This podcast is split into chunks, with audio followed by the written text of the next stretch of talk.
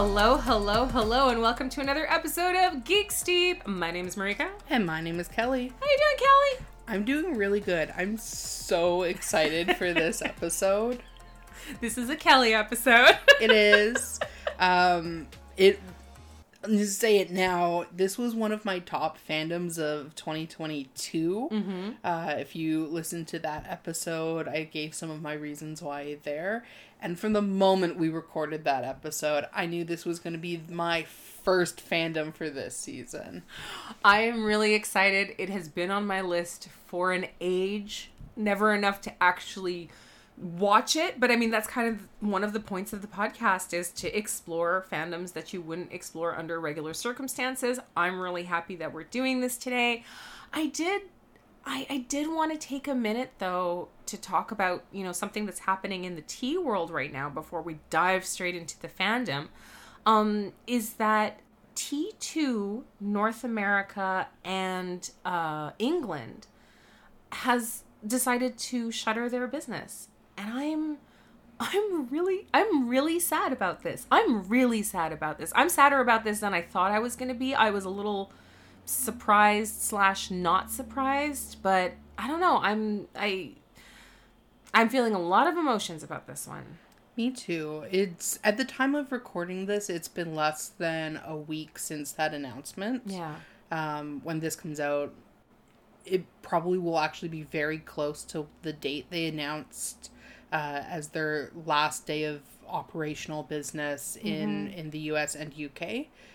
brick and mortar and online, and yeah, our obviously we're in a unique position, the two of us, because we work for a tea company that on the surface, I think a lot of people would have viewed as very direct competition with T2. And, you know, for various reasons we won't get like super super into like our our behind the scenes work kind of relationship, all of all of that. No. But it does give a a different perspective for sure than I think a lot of people have. And I guess when the news came out, as someone who obviously is very involved within the industry, but is also really involved within, you know, online community spaces, I saw a really weird ripple of reactions, some the same as mine that were very sad and remorseful and you're really upset at the loss of a tea company that was truly a pioneer of specialty loose leaf tea across the globe. Absolutely. You know, Australia in particular, but really their reach has been very, very multi country based. And I saw a lot of people who didn't seem to care or were happy. And it was upsetting to me. I think if you're someone listening to this podcast and you know us saying like hey we work for a tea company that surface level appears to be in competition directly with t2 clearly you must be happy that people are now gonna you know come to your business presumably or any of those leaps i think fundamentally you don't understand us as people Mm-hmm. and you don't understand the tea industry as a whole Mm-hmm. It's a really naive and ignorant perspective and i mean i'll let you weigh in but for me if you've listened to like even more than one of our episodes of this podcast and you think we view all tea companies as competition what are we doing Like, that's not who we are as people No, I mean maybe we've done it wrong. I mean, I'll, I'll I'll put that out there. You know, maybe the onus is on us. No, I am I'm truly truly saddened by this news. Really saddened by this news. I mean, aside from just the fact that you know, they had a lot of stores in North America and in the UK, which means they had a lot of employees in the United States and in the UK. And those people now don't have jobs. And that just on the surface is just really, really sad. Also, what you said about them, I mean, they're still in Australia, but they really branched out into many different parts of the world and introduced a different way of looking at tea to all different parts of the world. One of I, I've mentioned before, I got married in China, and one of the wedding gifts I got from Australians living in China is they had T2 shipped out to me in China it, as part of like them obviously knowing I'm into tea, but wanting to help me discover part of their tea culture, part of, you know, how they see tea. And it meant a lot to me that they a you know spent that kind of money on international shipping but also that you know that there is it's a point of pride. And it's just really really sad to lose a company that i think holds really good values honestly. I think they're very much about tea as a space for people to share who they are. Um and they do yes flavored teas and some traditional teas and like you said on the surface it could look a lot like david's tea but it was its own unique thing. And it it makes me just really really sad for everyone uh, that it didn't work out. Honestly it just really uh, it, it, I, I got really bummed out. You told me at work and i got really bummed out at work. Um yeah and the people who are like thrilled at the demise of this company. I don't know, man. Really? Like really? You're you're happy that people who were putting their perspective on tea, whether you agree on that perspective on tea, that they were putting it out there and they were giving access to people. You're happy that they're gone. Hey, this isn't like Exxon Mobil. You know what I mean? Like, who were they hurting? Like, who, like, they weren't devaluing anything or devaluing anyone. I mean, correct me if I'm wrong, Kelly, but No, I agree. I mean, I said it on Instagram.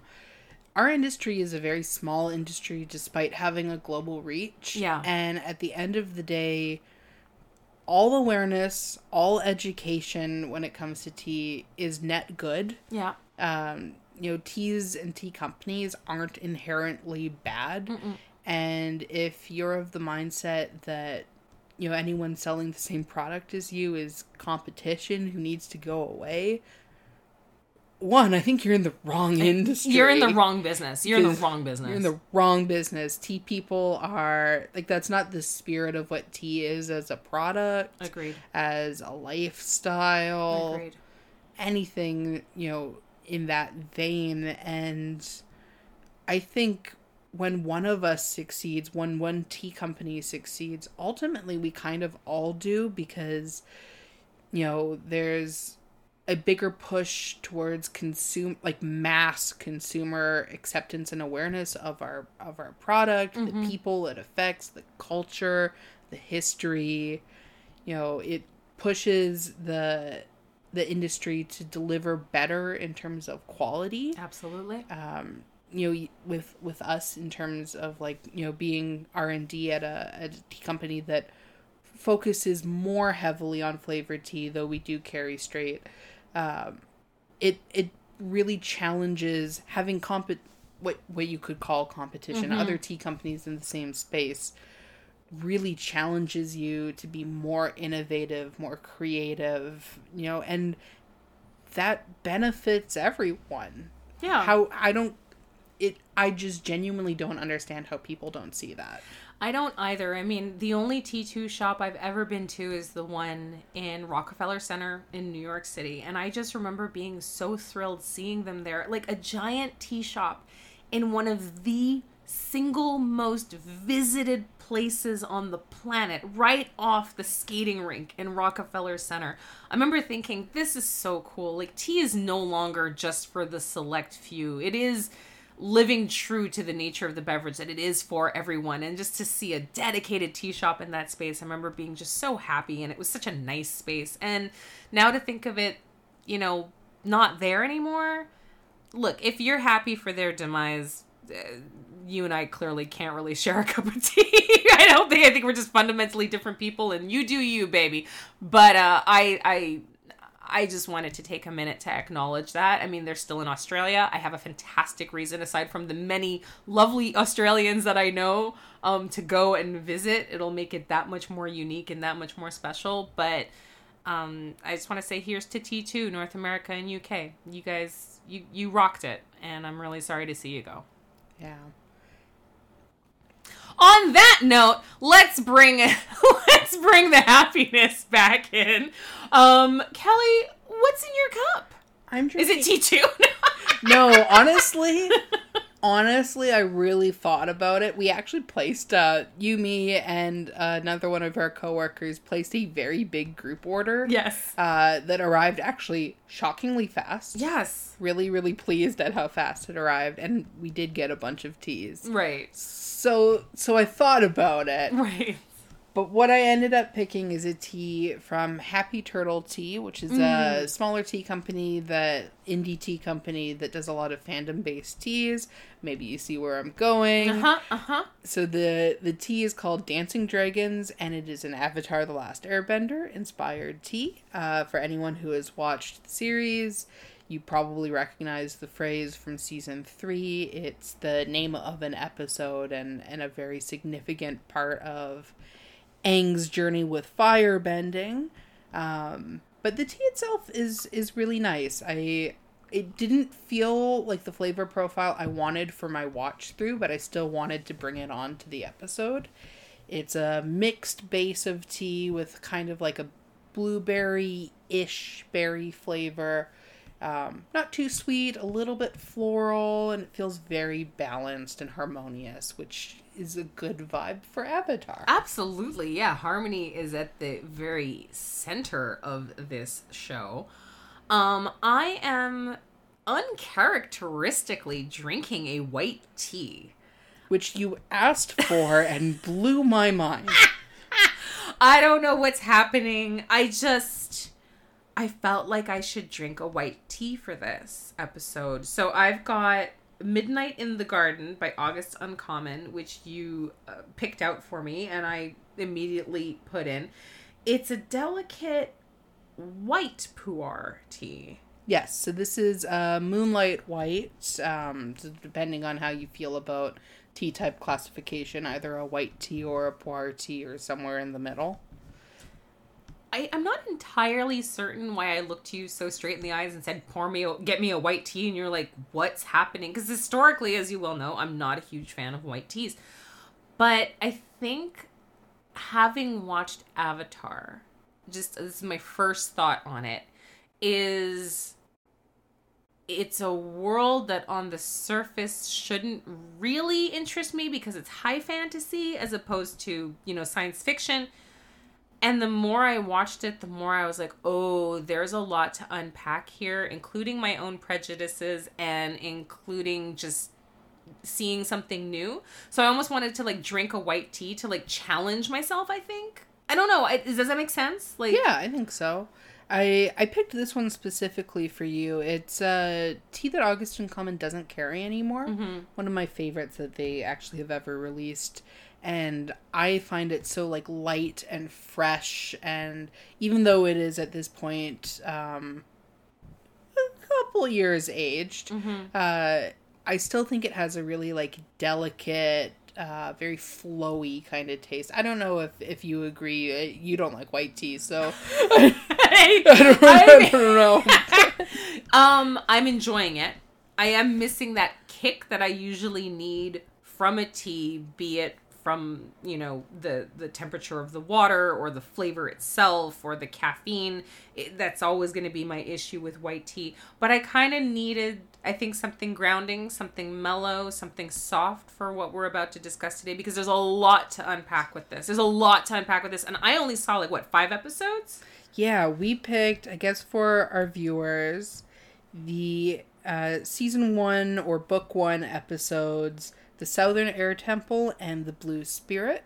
And from book two, I picked The Blind Bandit, Zuko Alone, and The Tales of Ba Sing Se. So five episodes in total. I skipped the pilot.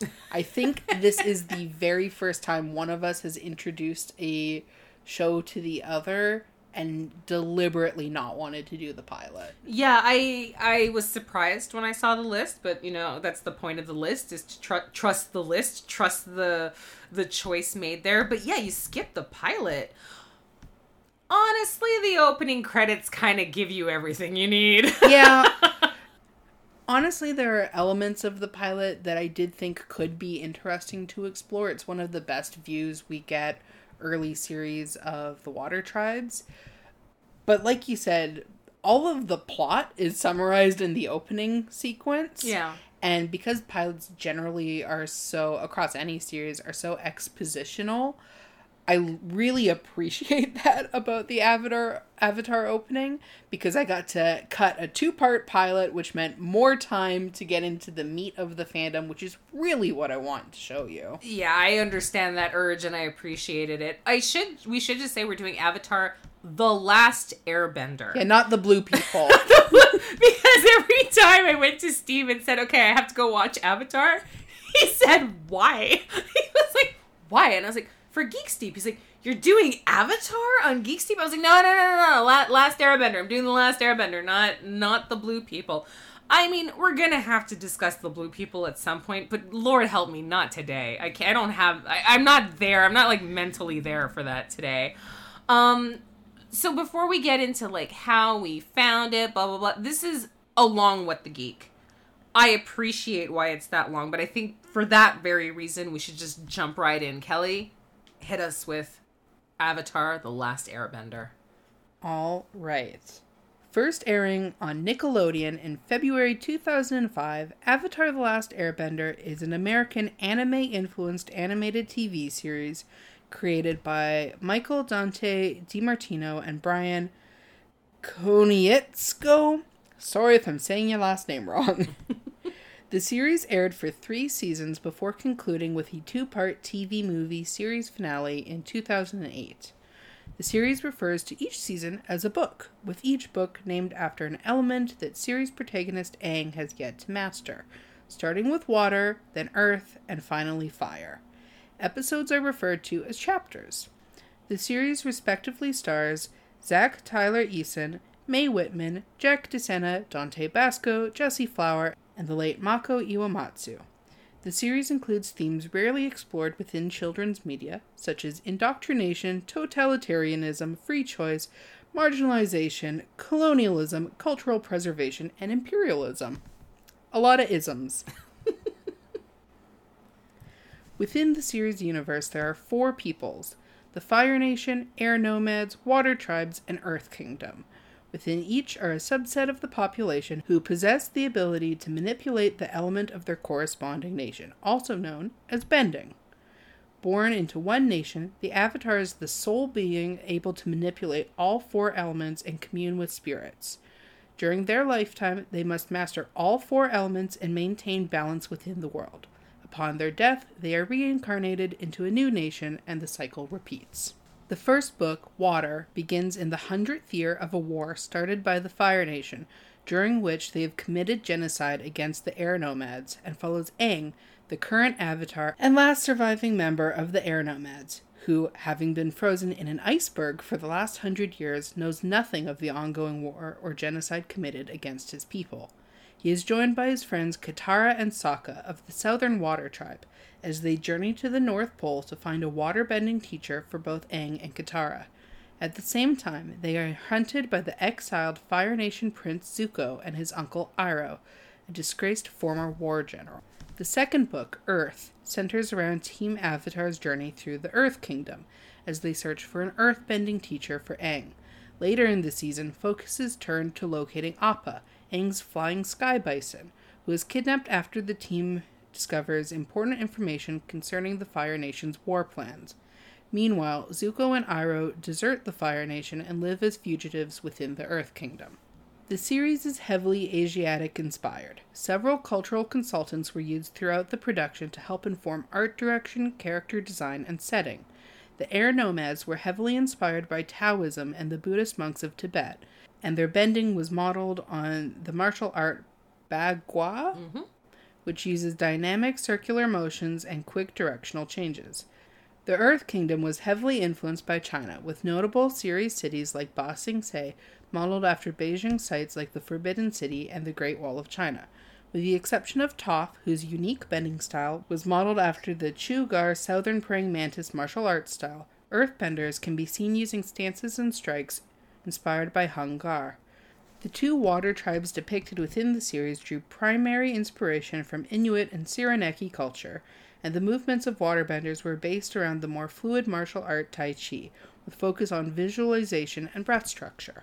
Though the Fire Nation was initially solely inspired by Japan, the creators redesigned multiple facets of the nation to avoid accidentally making broad negative statements directed towards a specific culture. They used Northern Shaolin martial arts, known for their targeted arm and leg movements, to represent firebending and looked at real world locations like Yellow Crane Tower to inform the flame like architecture of the nation. At its premiere, Avatar was the highest rated animated series of its age demographic. The series has received near universal critical acclaim, in particular for its animation, writing, character development, and navigation of mature themes. As of July 2020, it holds a 100% critic score on Rotten Tomatoes.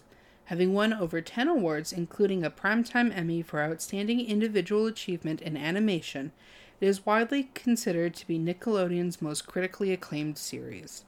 The series has become a cult classic and is often credited for opening the doors for subsequent children's shows to blur the lines between youth and adult programming. Following its addition to Netflix in May of 2020, the show held a record breaking 60 day streak as part of Netflix's top series ranking and was the most streamed children's series on the platform for the entire year. The resurgence was partially attributed to Avatar's contemporary relevance to the racial unrest in the US. A sequel series, The Legend of Korra, debuted in 2012 and ran for four seasons until mid 2014. The series picks up 70 years after the events of Avatar The Last Airbender and follows Korra, a 17 year old girl from the Water Tribe who is the Avatar following Aang's pre series death. Since Avatar's finale, numerous video games, a tabletop role playing game, books, and a comic series expanding upon the universe and picking up after the events of the last season have been released. A live action movie was released in 2010, though it was panned by both critics and fans for its poor writing, acting, and whitewashed cast. It is sometimes referred to as one of the worst movies ever made.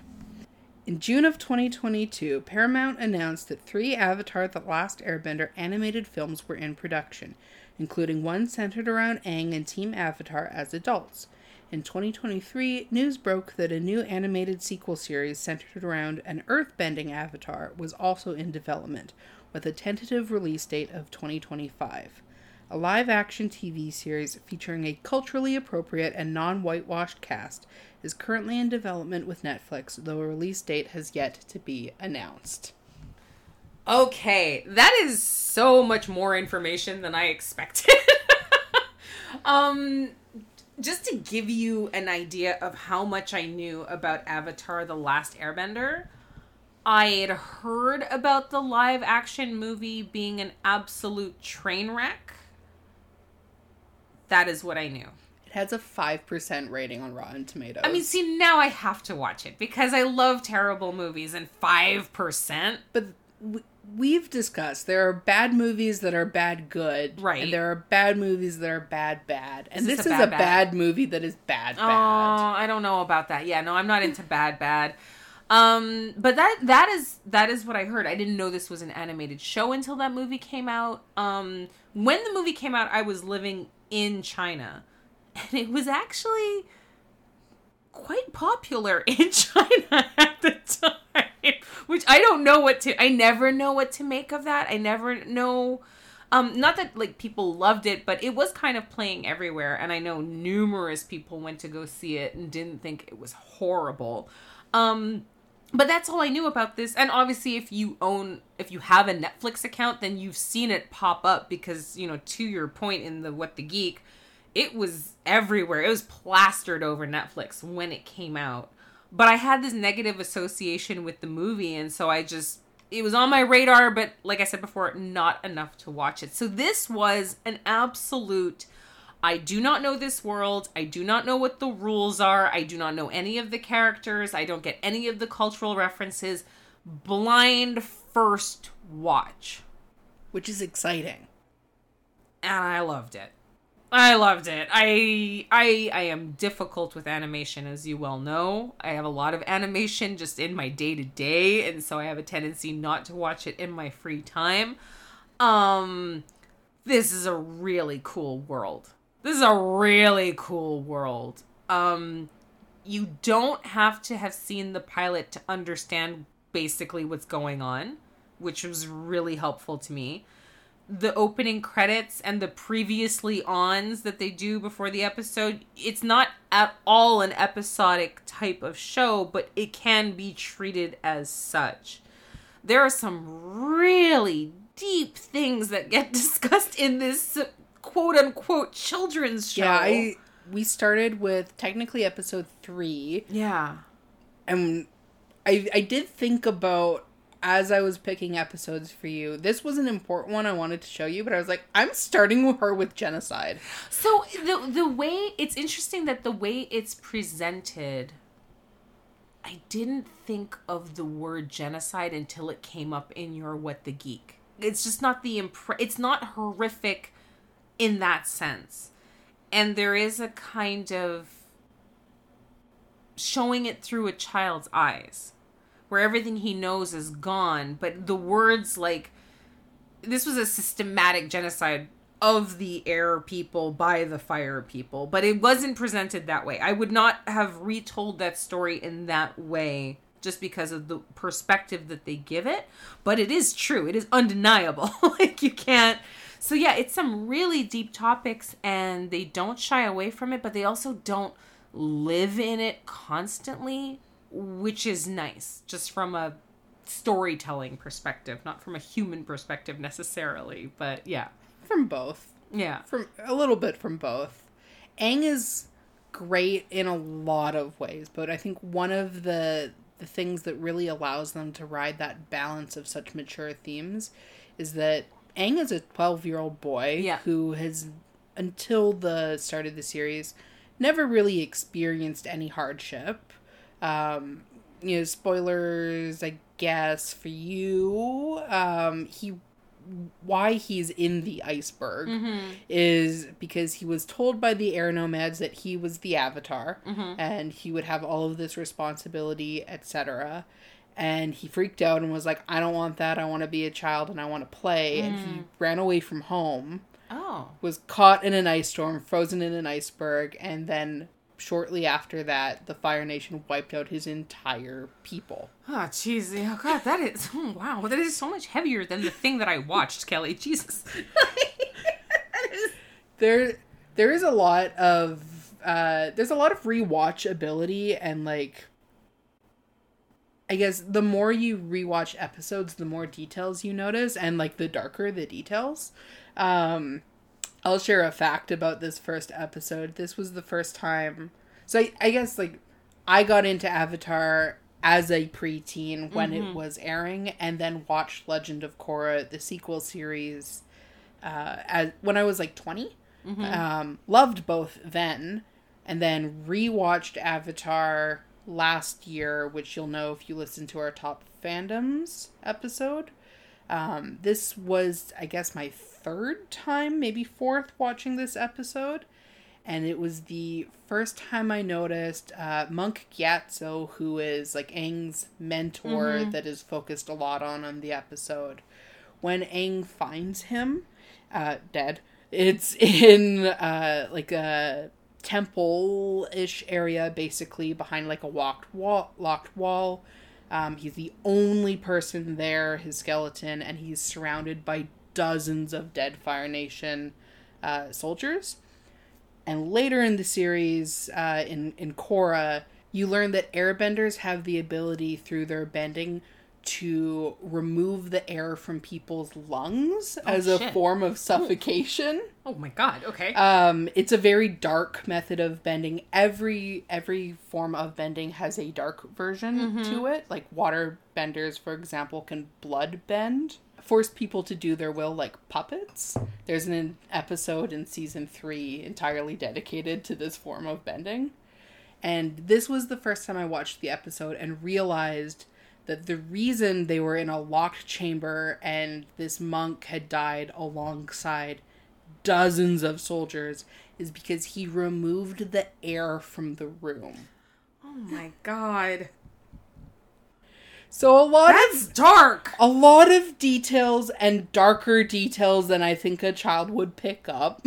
And no way you would have known that detail either. No, very. It, it's interesting how such dark themes are really, or or dark events are really still portrayed in a way that once finishing this watch, I was like, oh, I can't wait for my seven year old to watch this show. I'm really excited to introduce it to my seven year old because it's these important themes, but it doesn't.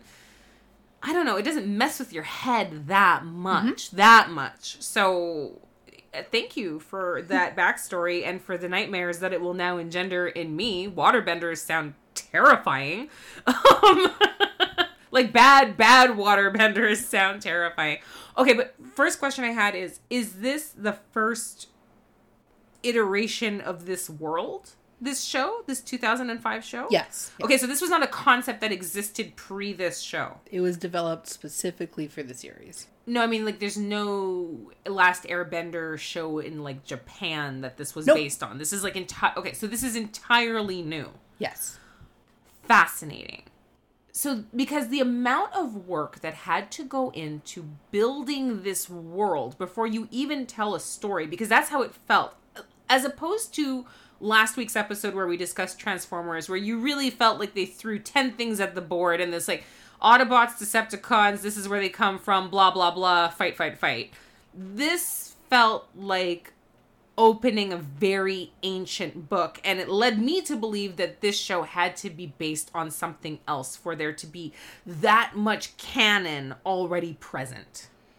I, I totally get the perspective. I say this often avatar is a like a fantasy lovers like wet dream yeah it is so much lore and well thought out and well like fleshed out uh world building and there's culture that it it like drips off even the like still background images yeah. it's eye candy and it's based enough in real life culture that you're able, if you're familiar, to really, really rapidly fill in those gaps. And it yes. gives you a really, really, really strong foundation to understand not just the characters, but where they've grown up, their, you know, socioeconomic uh, backgrounds, um, you know, the, the each nation's view of, uh, you know, war or um, just, just like all the things. It's, yeah. It's so informative and logical and still really good escapism. It it really is and it it um yeah, I was just really impressed by the world itself. Within the first two episodes I was like, okay, this is not we're not just throwing storylines. This is going somewhere. And also the fact that they borrowed so heavily on other genres really really i mean obviously this is this is uh, an homage to like every kung fu movie ever made but also there's the the lone samurai cowboy aspect to it. There's the huge scale lord of the rings battle to it. There's a lot of exploration of other fandoms and other genres that have been around for a really really long time. So it gives it that ancient feel but also like that intrinsic knowledge when you're watching it that you're like okay this is a lord of the rings size battle that they're depicting in this flashback. And this is the lone cowboy shane type episode. Okay and this is and and but still while making it its own which is a really hard thing to do to not steal but to to use those themes as they did without it feeling old hat and feeling but feeling very very true to that world like well done. Like the bal- the balance on this show is exceptional. It's exceptional. I i felt really strongly when i picked my episodes that if i was gonna get you anywhere it was gonna be zuko alone. Because you know i love a lone a roan a lone ronin like, all right, I I think all the episodes I picked are good, but I, that was the one where I was like, I think I'll win her over here for sure. I mean, when the episode started, I was like, oh, she knows me so well. Like, I love, I've said it before on this podcast. You know this about me. God, I love a lone soldier, lone Ronin, lone cowboy. I love those stories. What you didn't know is that I also have an I, I, I don't know where this come from this comes from. I don't know what this says about me. I love vignettes. I love I love short stories, so maybe that has something to do with it. But you also chose an episode where it's like a day in a life, a day in the life of everybody, but they tell it as like separate vignettes in one episode.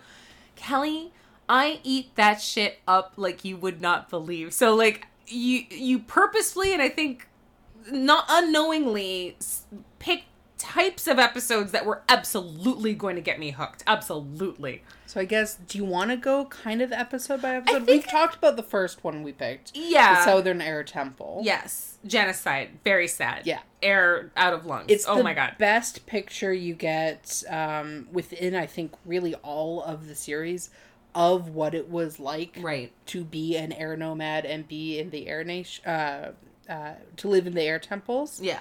It is so from that perspective and that lore, it's very early on, but it is the best airbending lore mm-hmm, episode. Mm-hmm. And just I don't know. I, second episode, the Blue Spirit. How did we feel about the Blue Spirit? I liked the Blue Spirit for the reveal of who the Blue Spirit was because it informed me immediately that these characters will not be able to be two dimensional. Yes. It was like the clear signal to me that these characters have very human, complex reasons and motivations to do things, and they're not completely laid out for us in the beginning. The potential for I saw that episode and I was like, wow, the potential for growth here is astronomical. It's off the charts. And so it was a it was a fine episode. And then in the end when we find out who the blue spirit is, I was like, "Oh shit, okay, y'all are going for like actually creating like three-dimensional characters." Okay. G- well done. On board. And you got me. They did it. They got me. Oh, fucking mission accomplished. Mission accomplished. Yes, absolutely. One hundred percent the main reason I picked that episode. Oh, yay. Okay. the the bonus parts for me were because most of uh, what we see of the Fire Nation is not until the third season, Right. And at that point, like I I didn't feel comfortable picking anything from the third season because it's so entrenched in in like the like I I couldn't isolate an episode that would have felt right to show you because it would have drastically spoiled the entire show okay. and been too dependent on previous episodes. Right. So, but I still wanted you to see elements of the Fire Nation, and it's a good one for showing off more of of that part of world building Oh, yeah. on top of the character growth. And so it was like fantastic, beautiful, beautiful combo to do there. I I felt it. Yeah, well chosen because yeah, I came out of that going, all right, let's let's learn about these people. Let's learn about these people, and not just the world, which I is what I saw in our first episode that we watched. So the next one I picked, we jumped to book two, which is Earth, and it was The Blind Bandit. Like obviously, look, a blind earthbender who's a young girl from an aristocratic background who's really really good and is technically a master and should be the person Aang learns from. Yeah, what's not to like? What's not to like about that episode? There was nothing there not to like. I thought it was such a great episode. It's bending candy. Yes. It is of the episodes we picked, I think it has the most beautiful show of what bending can be Mm-hmm. and that was important for me to show you. Toph is a fan favorite character. Yeah, I bet. She is canonically the best earthbender in the world. Okay. She later in the series actually invents a form of earth bending. Okay. uh, metal bending. Oh, okay. She's a diverse character. She's she's the same age as Aang, but she's not like Aang at all. No. So it's really interesting to have someone the same age but act as such a really great foil personality wise. Um, it's also, I think, probably the most lighthearted and comedic of the episodes I picked. Yes. Yeah. And it was important to me that I didn't pick things that were all dark.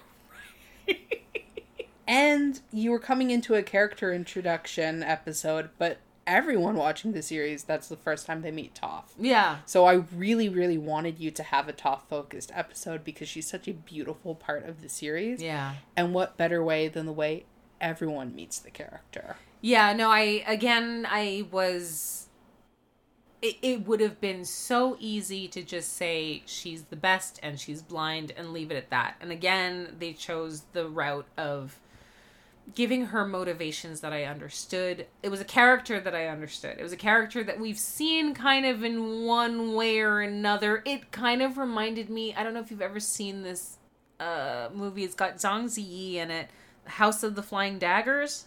No. She's also blind. I mean, maybe I'm just it's been a while since I've seen that movie, but like it is that kind of um that type of character that could get you in just on the surface description, but they didn't stop there and I appreciate that, especially with a Nickelodeon show. Like they don't have to do that. What I think the Nickelodeon department, and again, if you work in the Nickelodeon department, I'm not I don't know anything about your business, but I know that a huge part of it is just selling toys. And you don't always have to do that. And they took the time to do that with that character and I thought that was awesome. This is just like a tiny little bonus detail, but I said in our What the Geek that Toph has a unique uh, martial arts style Yes. opposed to the other earthbenders because she's like canonically it's explained because she's blind and she learned how to bend from a different source. But they model it after Southern Praying Mantis Yeah. fighting like the martial arts style, which was developed by a blind woman. See, that's the thing is like I feel like this show, even though you you don't know it, is always going for that extra element of truth or it's coming from a place that was not just thrown out there. It, it doesn't feel like a world where anything is just thrown out there. I really appreciated that kind of level to detail and and you can feel it. You can feel it in every single scene and every single frame. So, but that was just like kind of, kind of like you said like a humor episode, a fun episode on board. On board. I guess also like tiny tangent. There's a lot of tea in the There's in- so much tea in that episode. There's episode. a lot of tea in this series. yes. Um, I thought maybe I would win you over to with they use Gaiwans in the episode. There's Gaiwans in it. There are straight up guy ones in it. Tea is a part of it. A few teas get like kind of dropped and mentioned. I mean, I as a tea person, I'm always really excited when it's there.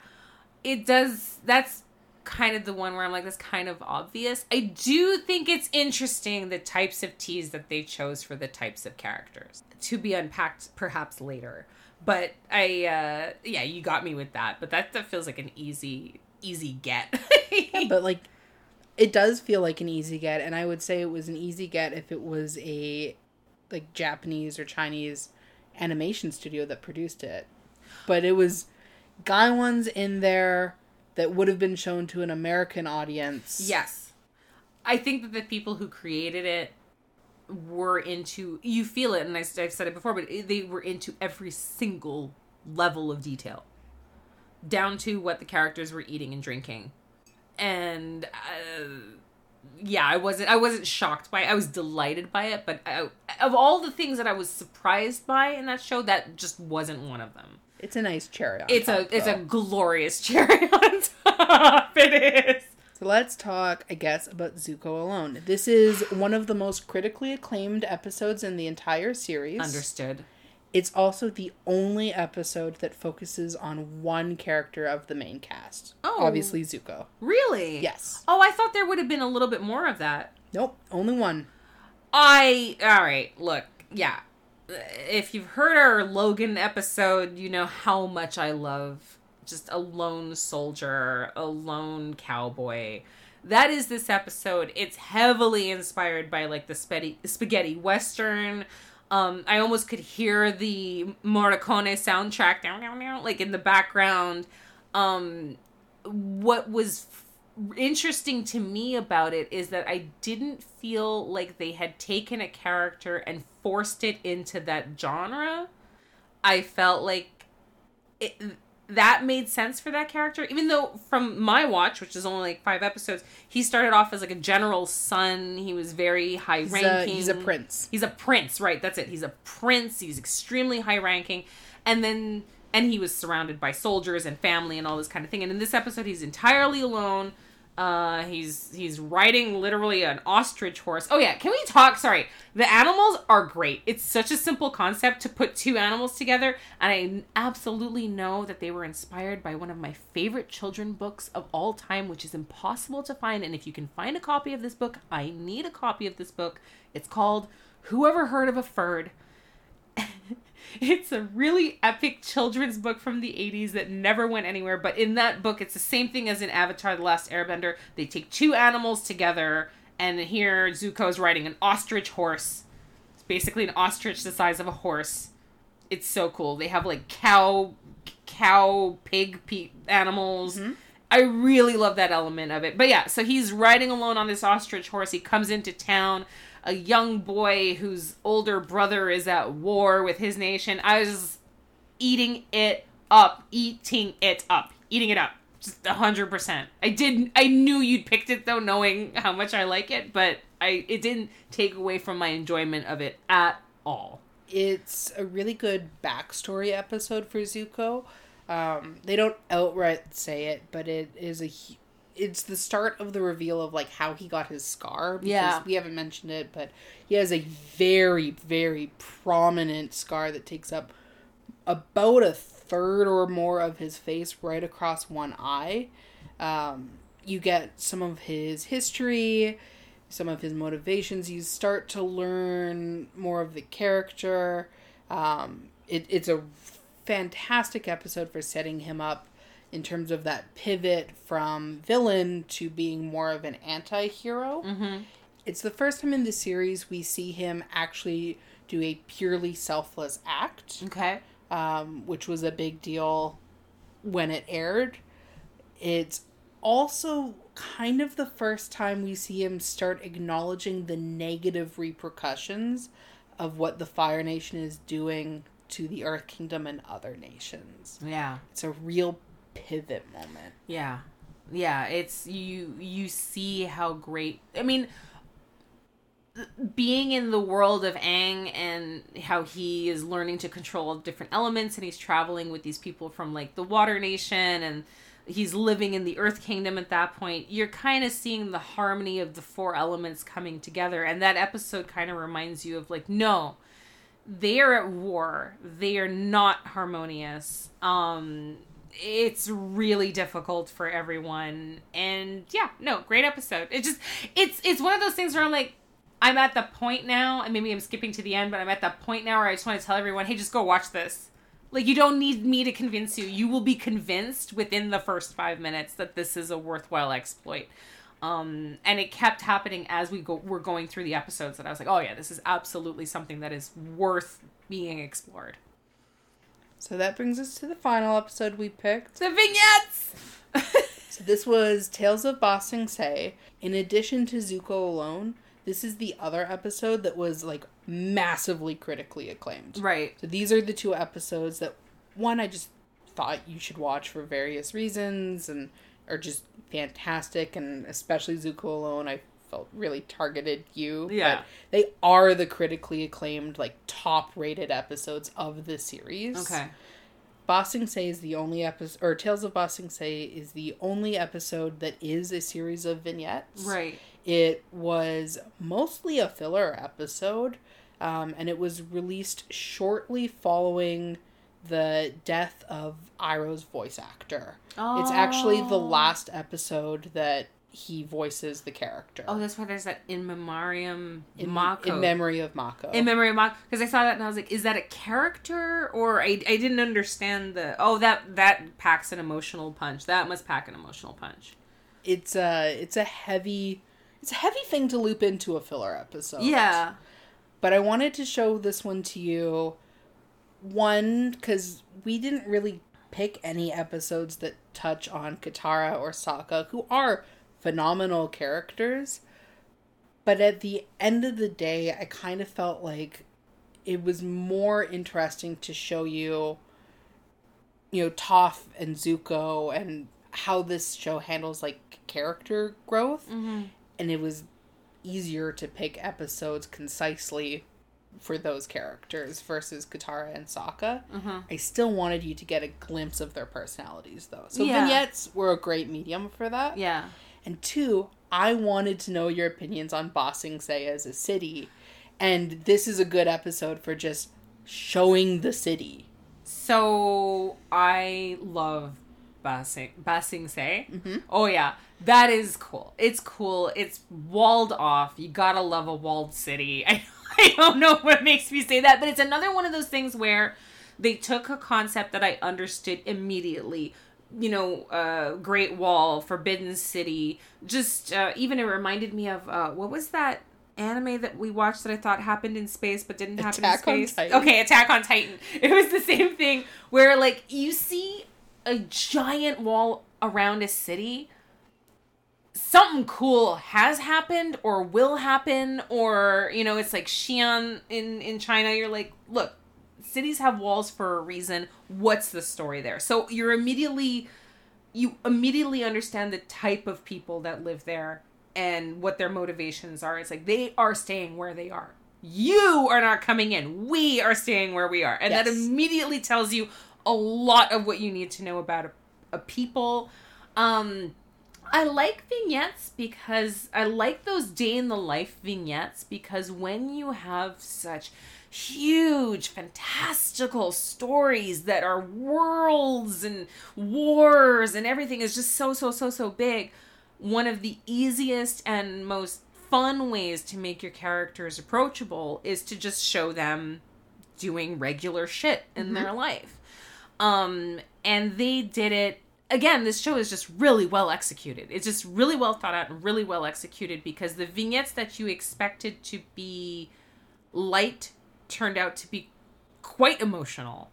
And the vignettes that you expected to be quite emotional kind of ended up being light. And they gave every character kind of a different dimension. Like, so Toph and Sokka? Katara. Katara. So Toph and Katara have like a girls' day at a spa. And I was like, oh, is this the episode where we're like we remember there are women on the show? Like this I was like, is that what this is? Um, and then they connect in a really kind of beautiful way, and Toph realizes that she hasn't like relaxed or let herself be vulnerable with another person. And I was like, oh, that's very, very it's actually very valuable storytelling.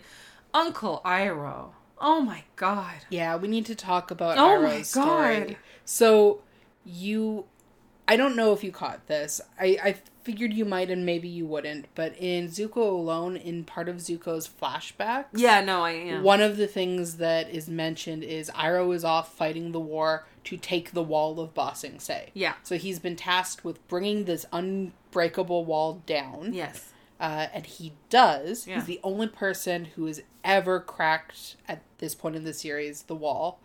And during that process, his son dies on the front lines. Yeah.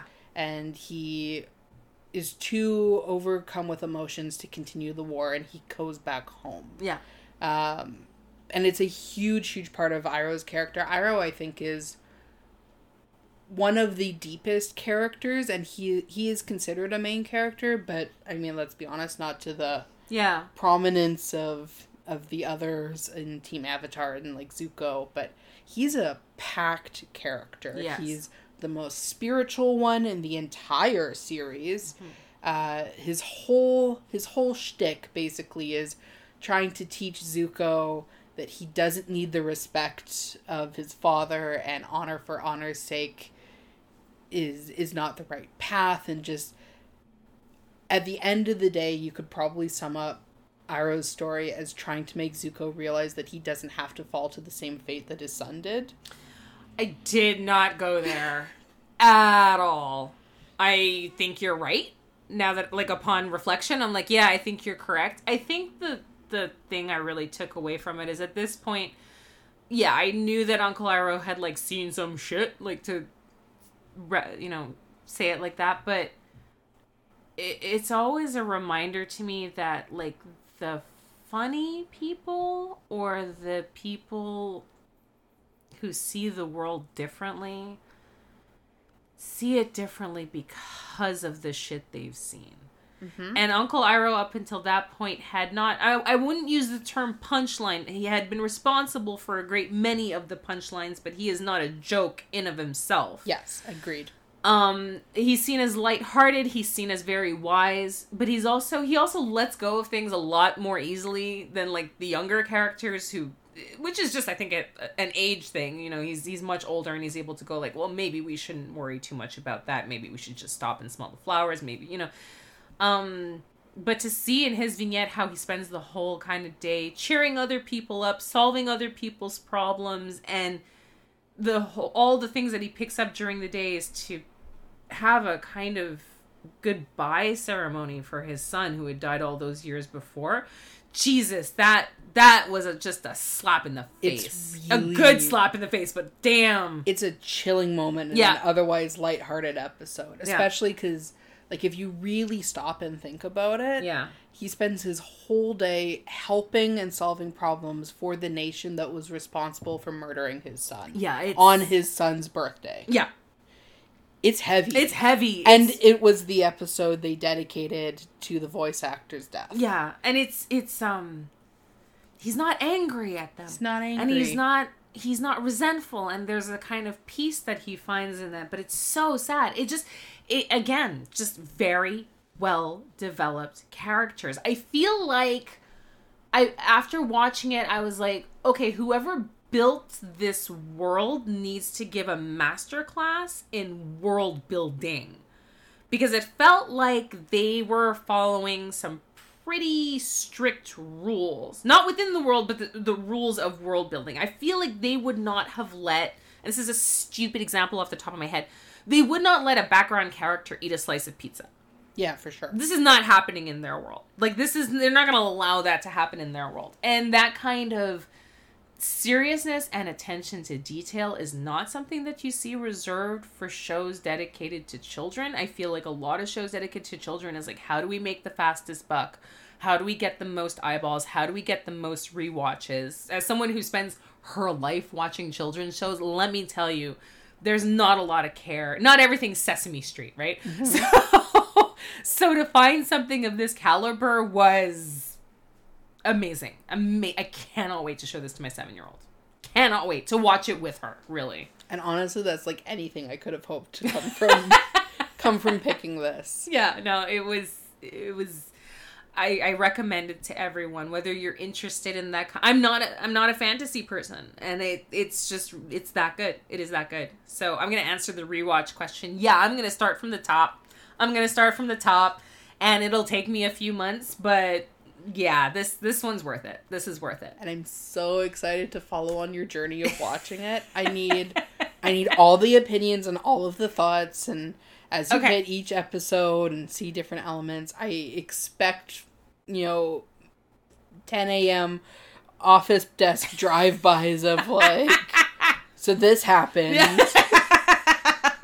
I'm devastated. This thing that happened like almost 20 years ago on television is devastated. because I I have definite I think I've given you a lot of plot hooks and a lot of character moments, but I very specifically obscured some things. Okay. So if you do watch the whole series, there are giant elements that we have not talked about plot wise, so you will still have like plot to go through. Excellent. Excellent. I mean, I know you're gonna rewatch. You've done sure. three. Like this is happening.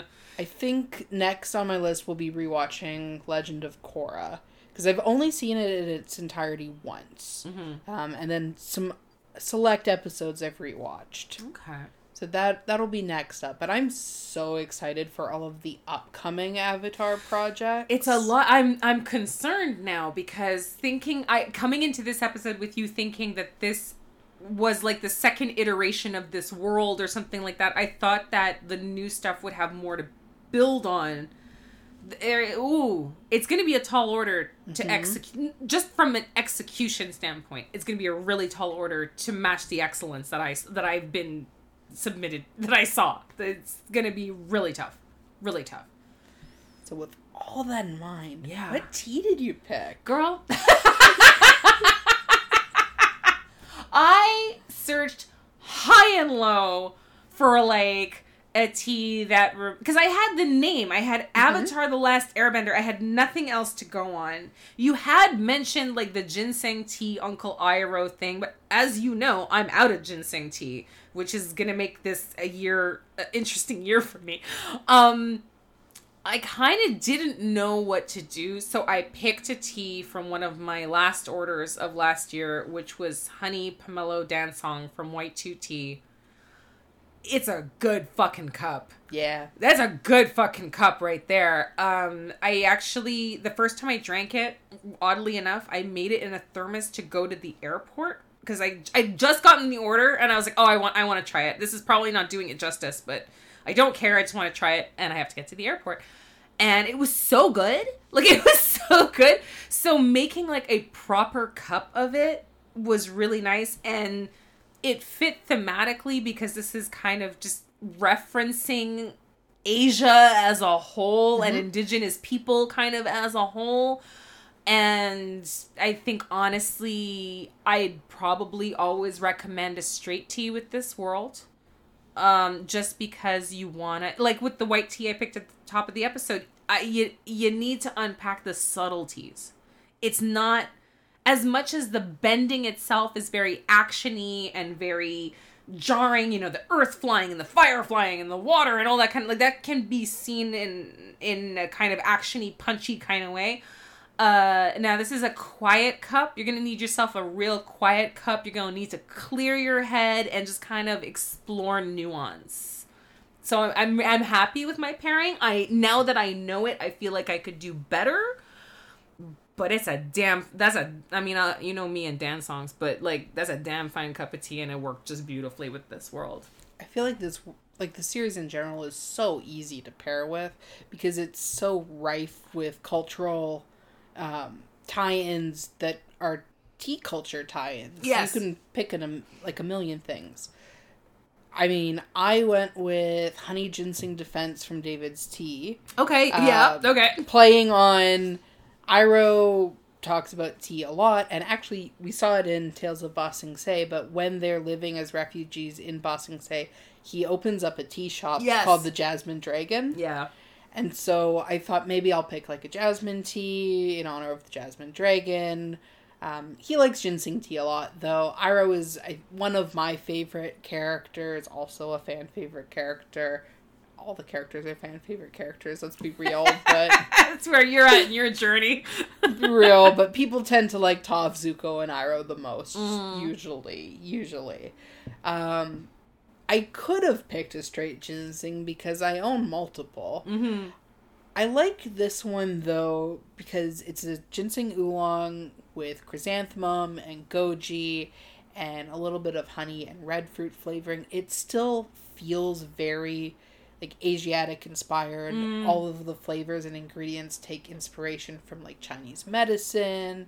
Um, and there is something very traditional feeling about it, but it's also kind of fun and playful. Right. And Avatar is to me tradition and culture and mature themes done in a sort of playful way. And Aang, I mean, he's just joy Yes. and optimism and happiness and is a playful person. And so I thought this was a really good ode to the world, but also to the characters that make the world. Lovely. Yeah, I can see. Yeah, it's a very layered pairing that you have there, and I I like it. I like it a lot. Well, honestly, you know, sometimes we come out of Kelly fandoms, and I'm just like, why in the fuck did you subject me to this? um, that is absolutely not how I feel today. I feel like um, there's a whole new world for me to discover, and other things I've I've enjoyed, obviously, that you've shown me, but this is the one that I I I know I'm getting into. As opposed to everything else, like I'm gonna try. I'll see if I have time. I'm like, no, no. In one way or another, I think this is a world that I want to be a part of. So, It's such a cool one. I'm so thrilled you like it. Spoilers, I guess, for the rest of of our season. I'm I'm really excited about all of the fandoms I picked, and mm-hmm. I'm hoping obviously you will like all of them. But this was the one that I was like, that our friendship depends on. it's important.